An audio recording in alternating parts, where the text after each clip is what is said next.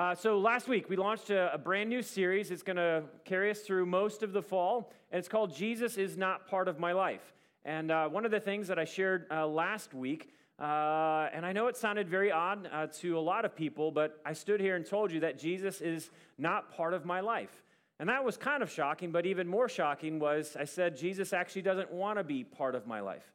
Uh, and the whole heart of this series is that you know, five, six weeks from now, as we walk through this series together, is that all of us would actually say with confidence and conviction, you know, Jesus was part of my life, but he is no longer part of my life. My heart and my hope is that all of us would say, Jesus is my life. He doesn't just have a piece of me, he doesn't just have a part of me, uh, he has all of me. Uh, our heart in this fall series is that we would say that, that I'm all in. I'm not halfway in. I'm not like 99% in. He's got all of me, not just a part of me, but Jesus is my life.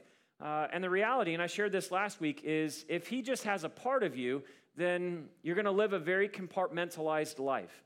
And your life, in many ways, will be fractured and it's going to look mostly like a pie chart. And you've got a section for this, and a section for this, and a section for Jesus.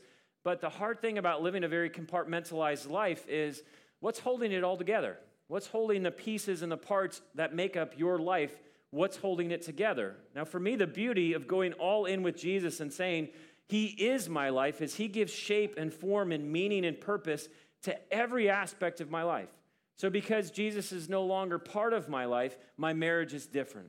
Because Jesus is no longer part of my life, my parenting, my three kids, my relationship with them is different. Every area of my life is different because Jesus isn't part of it, He is all of it. And so that is our hope in this series. I read this quote last week uh, from Steve Timmis, and he said this Following Jesus is a beautifully all encompassing reality. There is no area of my life that is not subject to God's saving, sovereign care. That includes my relationships, my affections, my emotions, my ambitions, my work, my leisure, my time, my money, my resources. You name it, and Jesus made it all, paid for it all, claims it all, and rules over it all. This is an altogether wonderful and liberating truth. It's not liberating to live a compartmentalized life. It's very tiring, it's very exhausting trying to manage and control all of the, all of the pieces and parts. But if we go all in and say Jesus isn't part of it, He is all of my life, uh, it is a as Steve Timmis says, a wonderful and a liberating truth. Now, tonight, uh, say you're in that place, and you're in the place, I want to move forward. Uh, I don't want Jesus to be a part of my life or a piece of my life. My heart for what we're doing tonight, if we're going to go all in and no longer Jesus is part of my life, but is my life, I want to spend time looking backwards. Because if you want to go forwards, uh, it's going to be helpful to look backwards uh, first. Um, now, I know, let me give a disclaimer of sorts. I know for some, I realize that the thought of looking backwards and looking back into your past can be painful and it can be discouraging and it can be just really hard.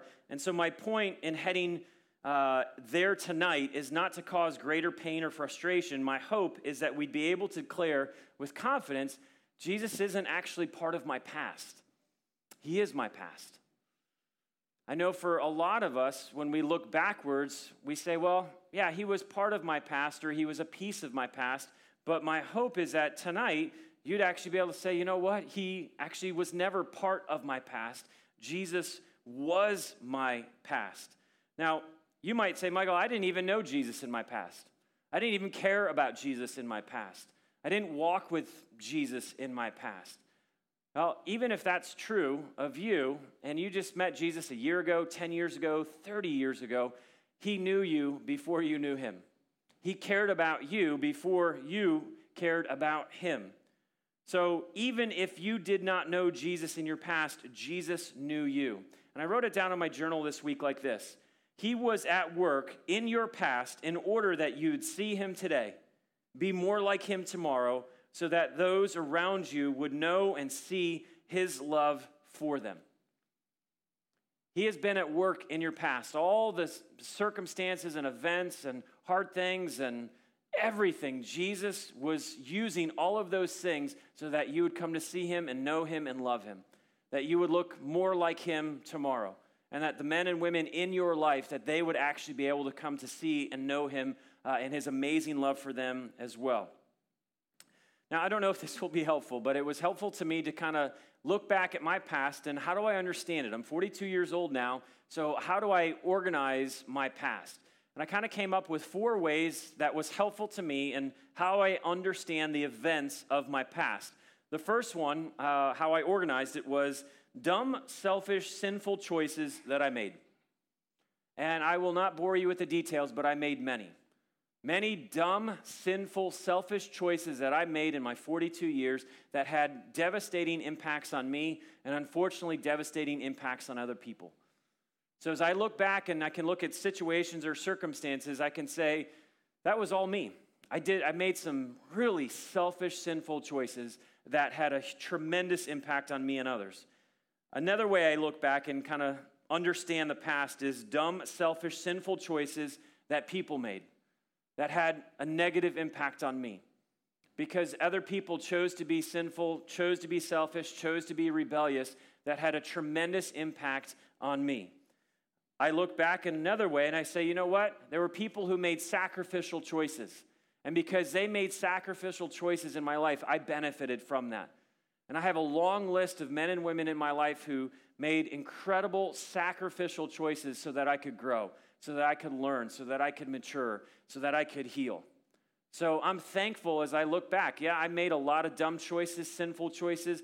Other people made similar choices that had an impact on those around me. But I also look back and say, I'm thankful for the people in my life who made some sacrificial choices. And then my fourth category, uh, and I have a feeling this will resonate with a lot of you as well. My fourth category is just what I would call mystery. When I look back at the events of my life and certain situations and circumstances, I, I just chalk them up as mystery. I don't know why that happened. I don't understand why that happened. I just chalk it up as mystery. I give you one example of mystery for me and Kyla is between uh, Riley and my son Caden, we miscarried. And if you've ever gone through that, it's really hard. It's really painful uh, to have the joy and excitement of being pregnant uh, and looking forward to meeting your child, uh, only to lose that child.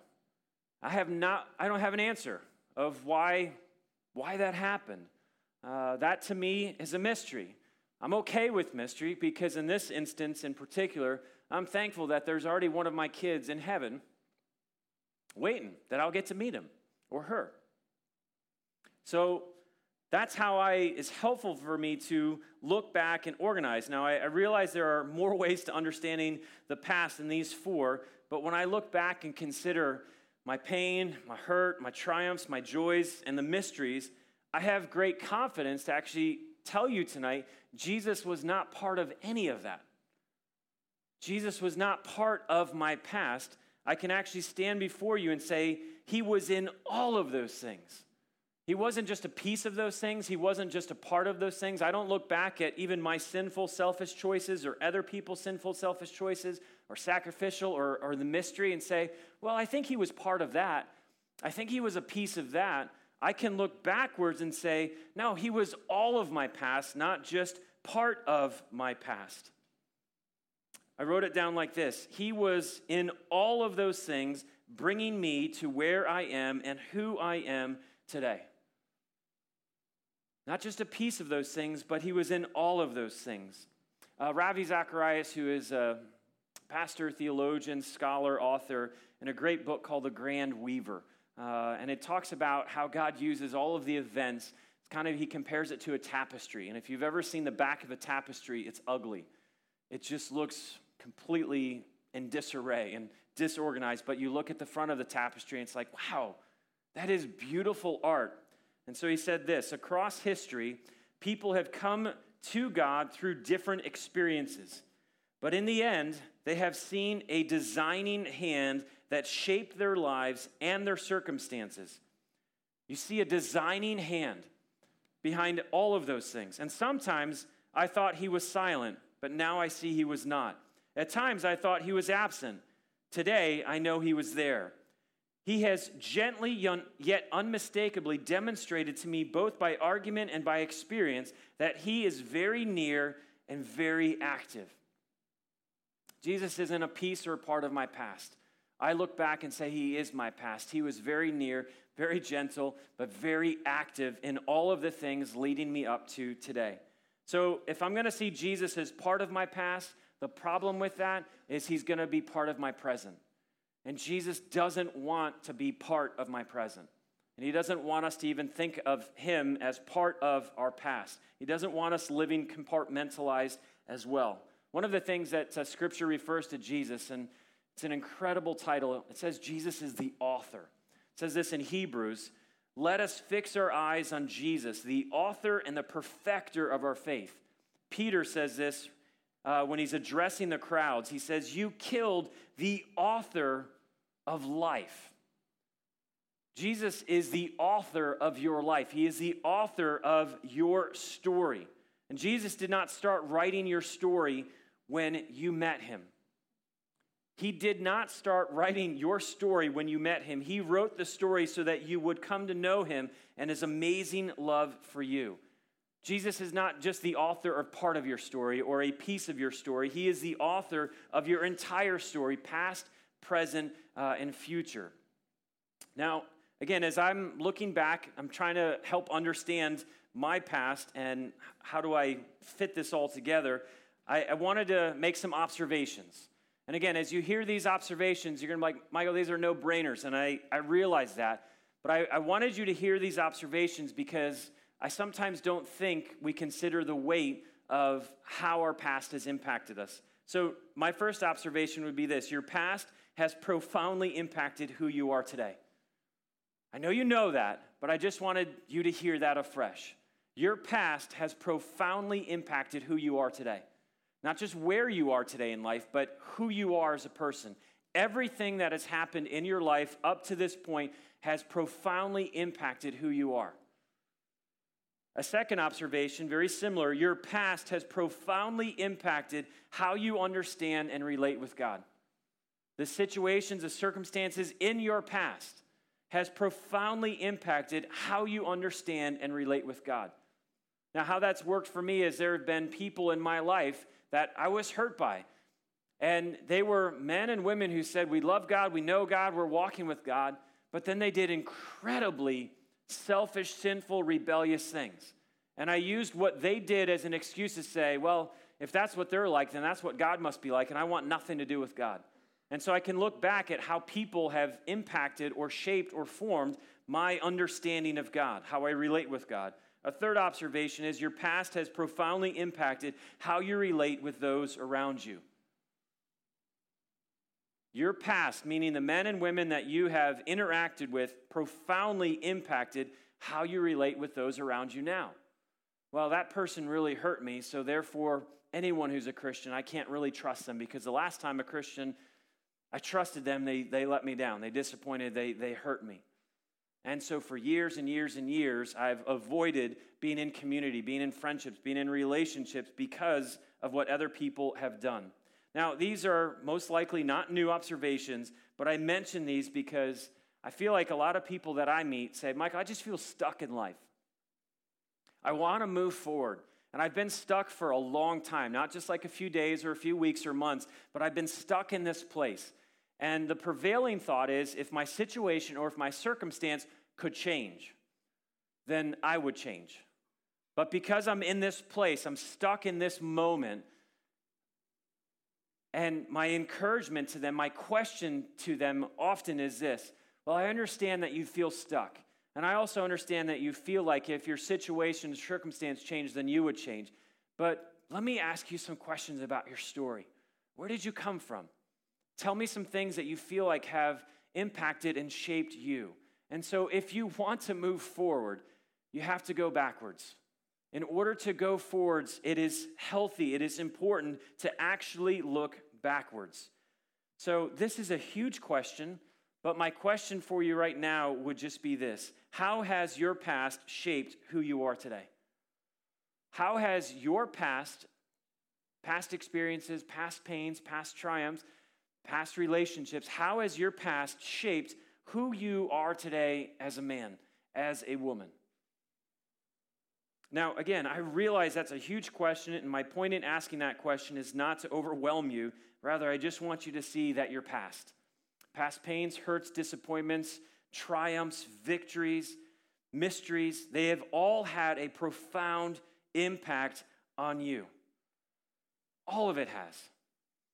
And if you don't want to live stuck, if you want to say, you know, I want to move forward, I want to move forward in my relationship with God, I want to move forward in my relationships with other people, then let's spend some time together tonight looking backwards so that we can go forward.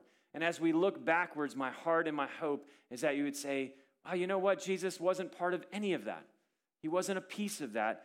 Jesus was all of that. And Jesus used all of that to bring me to where I am today.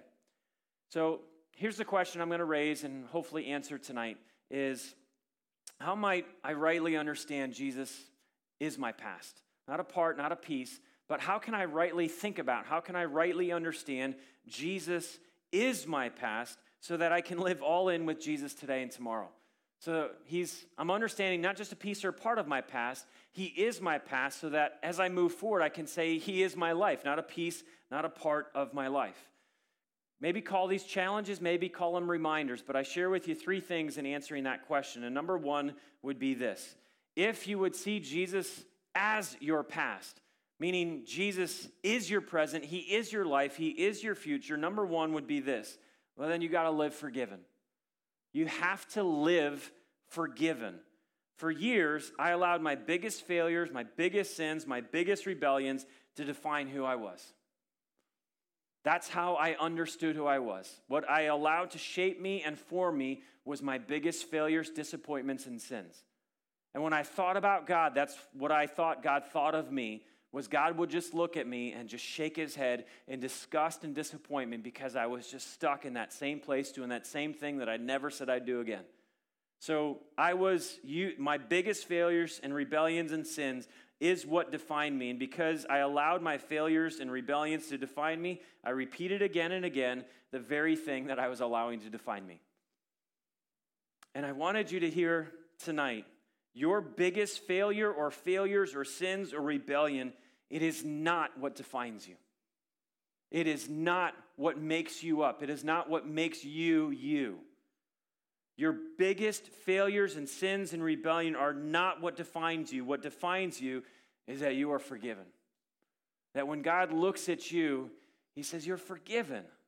That failure, that sin, that rebellion, that selfishness, it is absolutely, completely forgiven biggest failures, sins, rebellions are not bigger than God's forgiveness for you.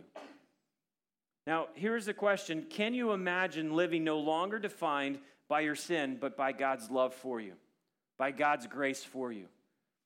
And I don't know if this resonates with you, but it, for a better part of my life, what I allowed to define me was every time I fell down, was my sins and my rebellion. And the thought of being actually defined no longer by my failure, but defined by one who was loved by God, that was so freeing. That was so, I wanted that. This is, uh, if you're familiar with the Old Testament, uh, there's an individual, David, King David. And at the end of King David's life, if you're familiar with King David, uh, he made a lot, of, a lot of failure, a lot of sin, a lot of rebellion. But at the end of King David's life, this is what he says for I have kept the ways of the Lord. I have not turned from God to follow evil. I have followed all his regulations. I have never abandoned his decrees. I am blameless before God. I have kept myself from sin. Now, how many of you, when you hear those two verses, are like, uh, no, you didn't?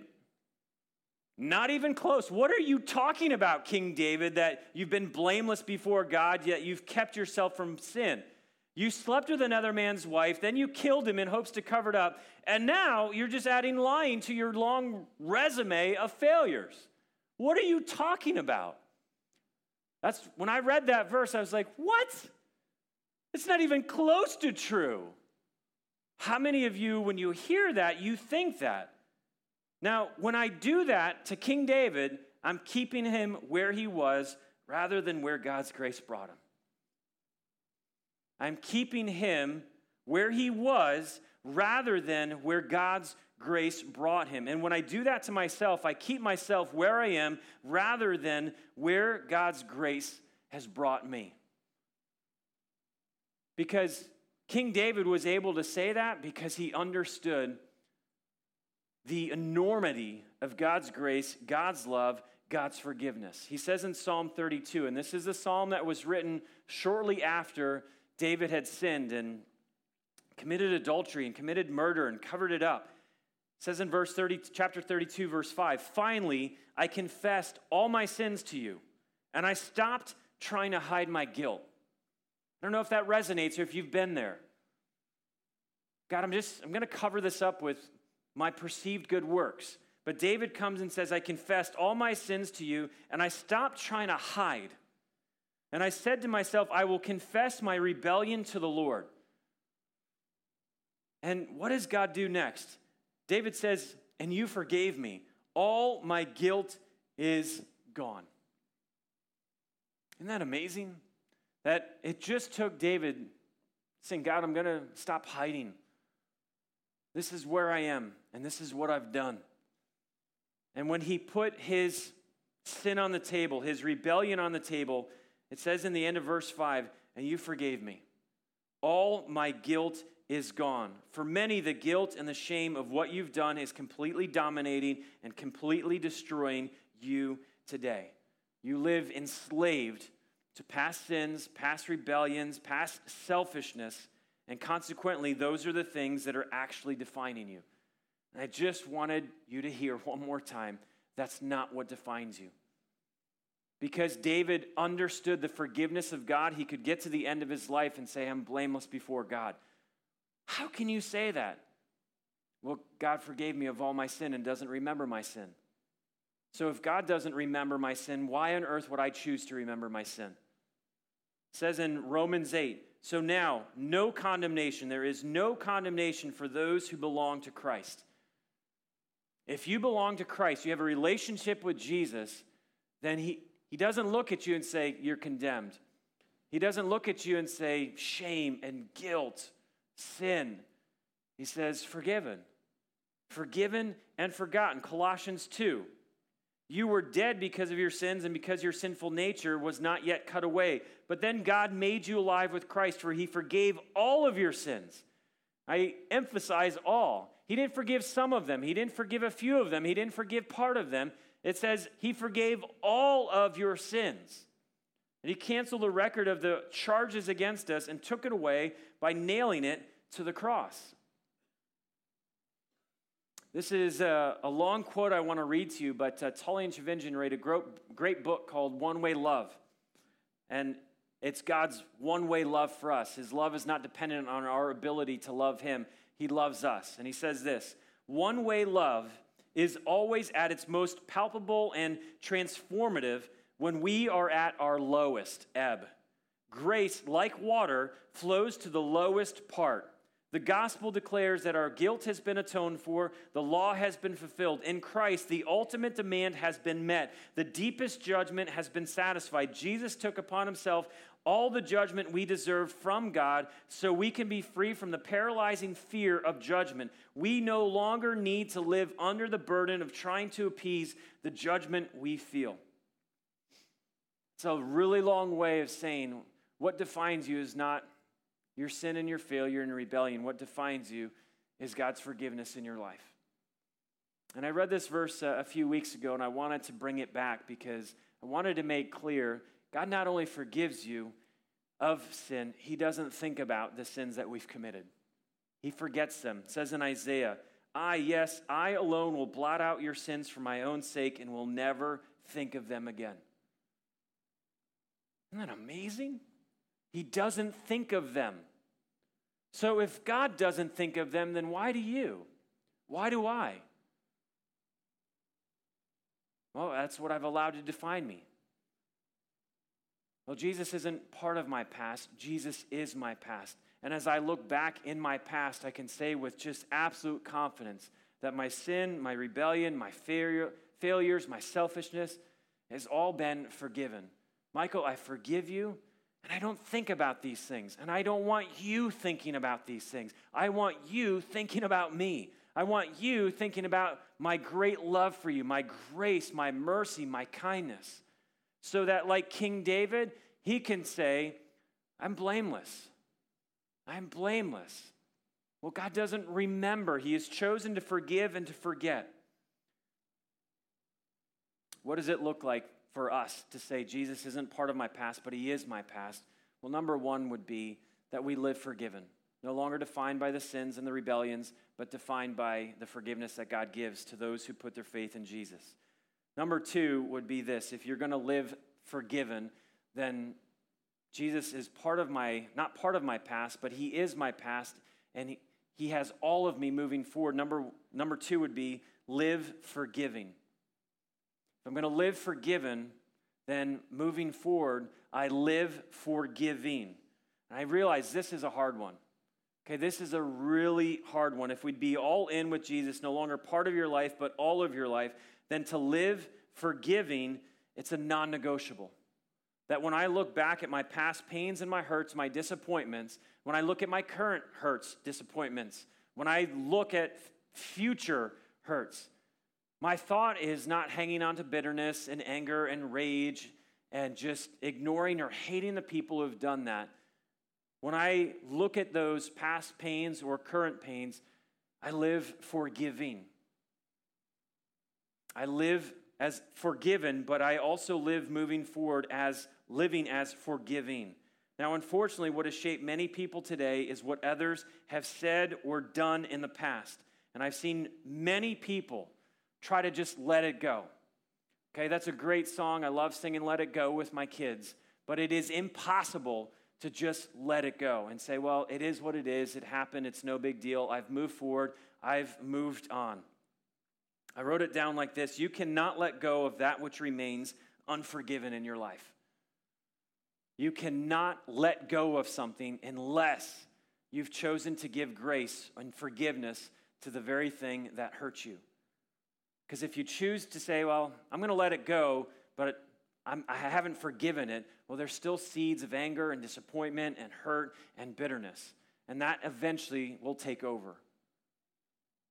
We live as forgiven ones, but we live as forgiving ones. Now, I think one of the hard things about being able to live forgiving is, especially as we look back to those that have hurt us in our past, is we don't really see the point and the purpose. We don't see the point and the purpose in the pain. And I wrote it down in my journal like this pain is pain, but pain without purpose is even greater pain. And so when I look back to the people that have hurt me or disappointed or just maliciously attacked me, God, what was that all about? Now, I don't know if you're familiar with Joseph. He was a man in the Old Testament and if you read his story in the back half of Genesis, starting in Genesis 39, he was a man who was maliciously attacked by his own family. He had brothers, and his brothers hated him. And his brothers tried to kill him. Tried to kill him because they hated him that much. And they said, you know what, we can't kill him. That, that's, that's, that's pushing it too far. So let's just sell him into slavery. Let's just get rid of him. We want nothing to do with him, so let's gang up on him and get rid of him. And years and years after sitting in slavery and then in prison, Joseph is reunited with his brothers. And you would think that when Joseph sees his brothers, I'm going to get you back for what you did to me. And he was going to be filled with anger and hatred and bitterness towards the people who intentionally tried to kill and then just get rid of him. And this is what Joseph says when he's being reunited with his brothers for the first time in many years. Just read two quick verses in Genesis 45 and then Genesis 50. God has sent me ahead of you to keep you and your families alive and to preserve many survivors. And then Genesis 50. He says to his brothers, You intended to harm me, but God intended it all for good. And he brought me to this position so I could save the lives of many people. Joseph understood the forgiveness of God in his life, and because he understood the forgiveness of God in his life, he could give forgiveness to those who intentionally hurt him. Can you imagine him saying to his brothers, Guys, listen, I know you tried to kill me because you hated me. And then you sold me into slavery, and you did that intentionally because your hatred for me was that strong. But I just want you to know, even though you intended that for evil, I actually see that God used that for good. He used that for your good and the good of thousands of people. If you don't understand the purpose in pain looking backwards, it's very discouraging. Joseph had a completely different perspective and was able to forgive those who maliciously intended to hurt him. Now, again, I realize that there are many here who have been badly hurt by others in your past. I realize that. Like I realize that there's many people here who have been physically abused, mentally or emotionally or spiritually or relationally abused. And I'm not trying to downplay your pain or your hurt or your disappointment. But if you would say, Jesus is not part of my past, he is my past. And if you would say, Jesus is not part of my life, he is my life, then we look backwards at the events of our life and even to the people who maliciously intended harm, and we say, I'm going to choose the path of forgiveness. I'm going to choose the path of grace and forgiveness for them. Uh, Milton Vincent, in a great book called The Gospel Primer, said, Doing good and showing love to those who have wronged me is always the opposite of what my sinful nature wants me to do. Nonetheless, when I remind myself, and here's the key we need to remind ourselves of my sins against God and of his forgiving and generous. Uh, nonetheless, when I remind myself of my sins against God and of his forgiving and generous grace towards me, I give the gospel an opportunity to reshape my perspective and to put me in the frame of mind wherein I actually desire to give the same grace to those who have wronged me. I'm not saying this is easy, but what I am saying is it's necessary. If you would live as a forgiven one, then you live as a forgiving one. But if Jesus is going to be part of your life, then that's a part of your life you don't have to pay attention to. I don't want to give forgiveness. It was too hard, it was too hurtful. But if you're here tonight and would say, no longer a piece, no longer a part of my past, He is my past, no longer a piece or part of my life, He is my life, then we live as forgiving ones. Colossians, since God chose you to be the holy people he loves, you must clothe yourselves. And I want you to pay attention to the wardrobe. Okay, if you're all in, if Jesus is your life, these are the clothes that we wear. Clothe yourselves with tender hearted mercy, with kindness, with humility, with gentleness, and with patience. Make allowance for each other's faults. That right there, let me just stop. Make allowance for each other's faults. And that we give each other room and time and space to grow and to mature. I hope there, there would be things that we will not intentionally do to hurt each other, but the reality is we will hurt one another. And if we do not give allowance for each other to grow and to mature and to learn, then this would be a community filled with bitter, angry people. But Scripture says we clothe ourselves, we make allowance for each other's faults, and we forgive anyone who offends you. And I love how Paul finishes his thought. It's almost like he's thinking, I know some of you are going to say, I don't want to do that. I don't feel like forgiving or making allowance for people who have hurt me. And so Paul finishes his thought by saying, and by the way, remember, the Lord forgave you. The Lord forgave you, so you must. It's not an option. You must forgive others. Before I share one final thought, I would just I would ask you this question here. Who in your life needs your forgiveness tonight? Who in your life have you been hanging on to the hurt and the bitterness and the frustration and the disappointment and the anger? And tonight, not tomorrow, but tonight, they just, they need forgiveness. Even if they intentionally hurt you, even if they have done things and said things, whether recently or years ago, who in your life needs to hear from you? I forgive. I forgive you. Why do you forgive me? Well, if you knew what I had done against God and his forgiveness, then you would understand. But I have been, I am one who has been forgiven of much, and I just want you to know I forgive you. I forgive you. Who in your life needs to hear from you tonight an extension of grace, an extension of mercy, an extension of t- being tenderhearted and kind? Living forgiving is not easy, meaning there's a cost, but the cost of living bitter, it's just even greater. So we live forgiven we live forgiving. And then the last thing I would share with you tonight if Jesus is not going to be part or piece of your past, but he is your past, and he's not going to be piece or part of your life, he is your life. The last one I'd share with you is this you live forward. You live forward. You don't live backwards. I know I'm saying, hey, let's think backwards, but we're looking backwards in order to go forwards. Live forward. Now, if there's ever a man in Scripture that could have lived backwards, there was ever a man who in Scripture would say, you know what, I made so many devastating mistakes, so many, so many failures. I think the Apostle Paul would be in the running for that. As the Apostle Paul looks back at his life, looks backwards, he says, You know what I was like. This is in Galatians. You know what I was like when I followed the Jewish religion and how violently, how I violently persecuted God's church. I did my best to destroy it. Paul says, I was a violent man. I hated the church and I did anything and everything I possibly could to actually kill this thing called Christianity. I did anything and everything I could to prevent Christianity from growing. I did my best to destroy it. But he goes on in verse 15, but even before I was born, God chose me and called me by his marvelous grace. Then it pleased him to reveal his son to me so that I would proclaim the good news about Jesus to the Gentiles. Paul was able to look back and see that even before he knew Jesus, Jesus not only knew him, but had set him apart for something different. Paul could have lived his life backwards, of always saying, I can't believe I did that. I can't believe that's where I used to be. He could have lived his life saying, always looking backwards. And I think there's a lot of people who live backwards, living in the past of, I can't believe I did that.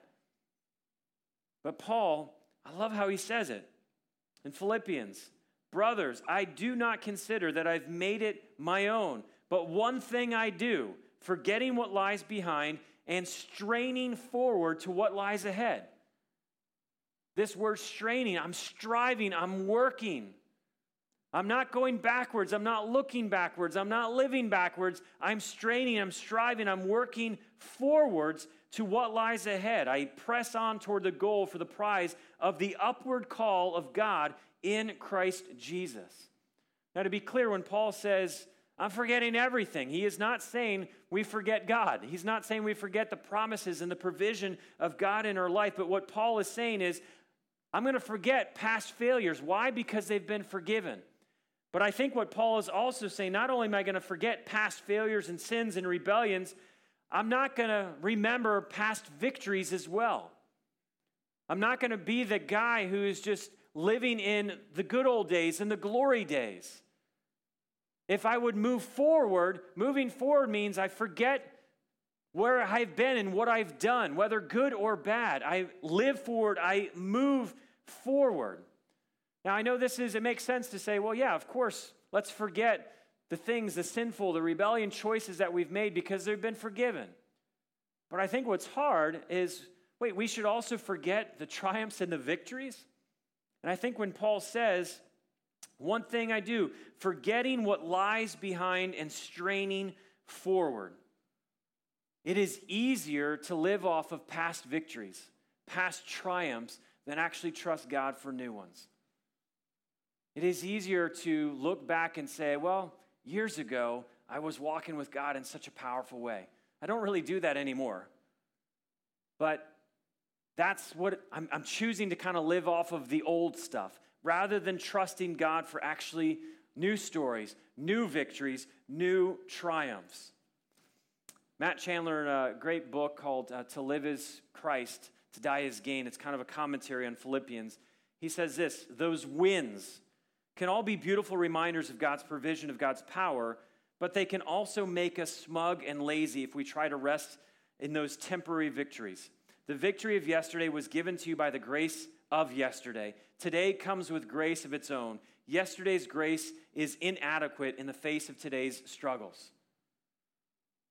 And I like how he says, we got to forget what is behind. And that includes the good things and the bad things. I'm not saying forget God's provision, his faithfulness, but we're not living off of yesterday's reputation. There's a really powerful letter uh, in Revelation that Jesus wrote to some churches. And in one of the churches in Revelation 2, Jesus just simply says, You have the reputation of being alive.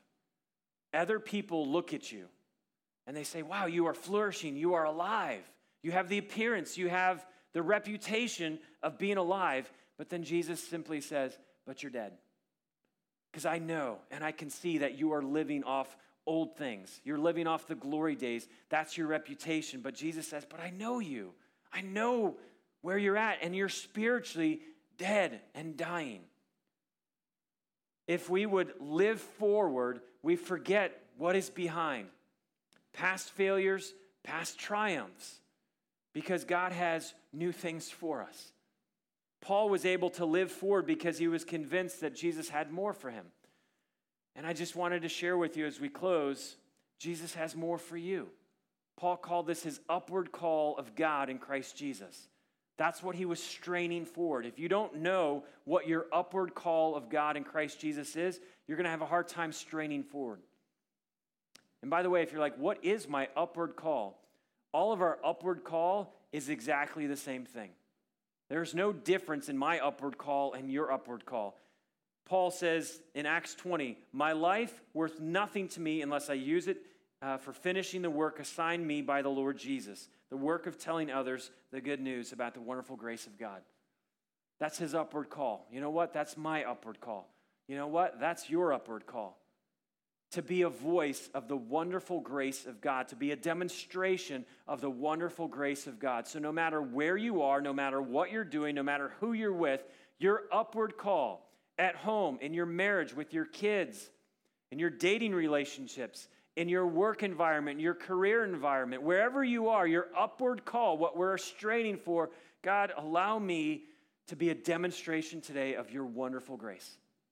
God, allow me to be voice to those that I'm with today, in this moment, in this time, in this space, of your wonderful grace. That is your upward call. Jesus is not part of my past, He's all of my past. He's not part of your past, He is all of your past. He was at work in your past in order that you'd see him today, be more like him tomorrow, so that those around you would know and see his love for them. Live forgiven, live forgiving, and live forward.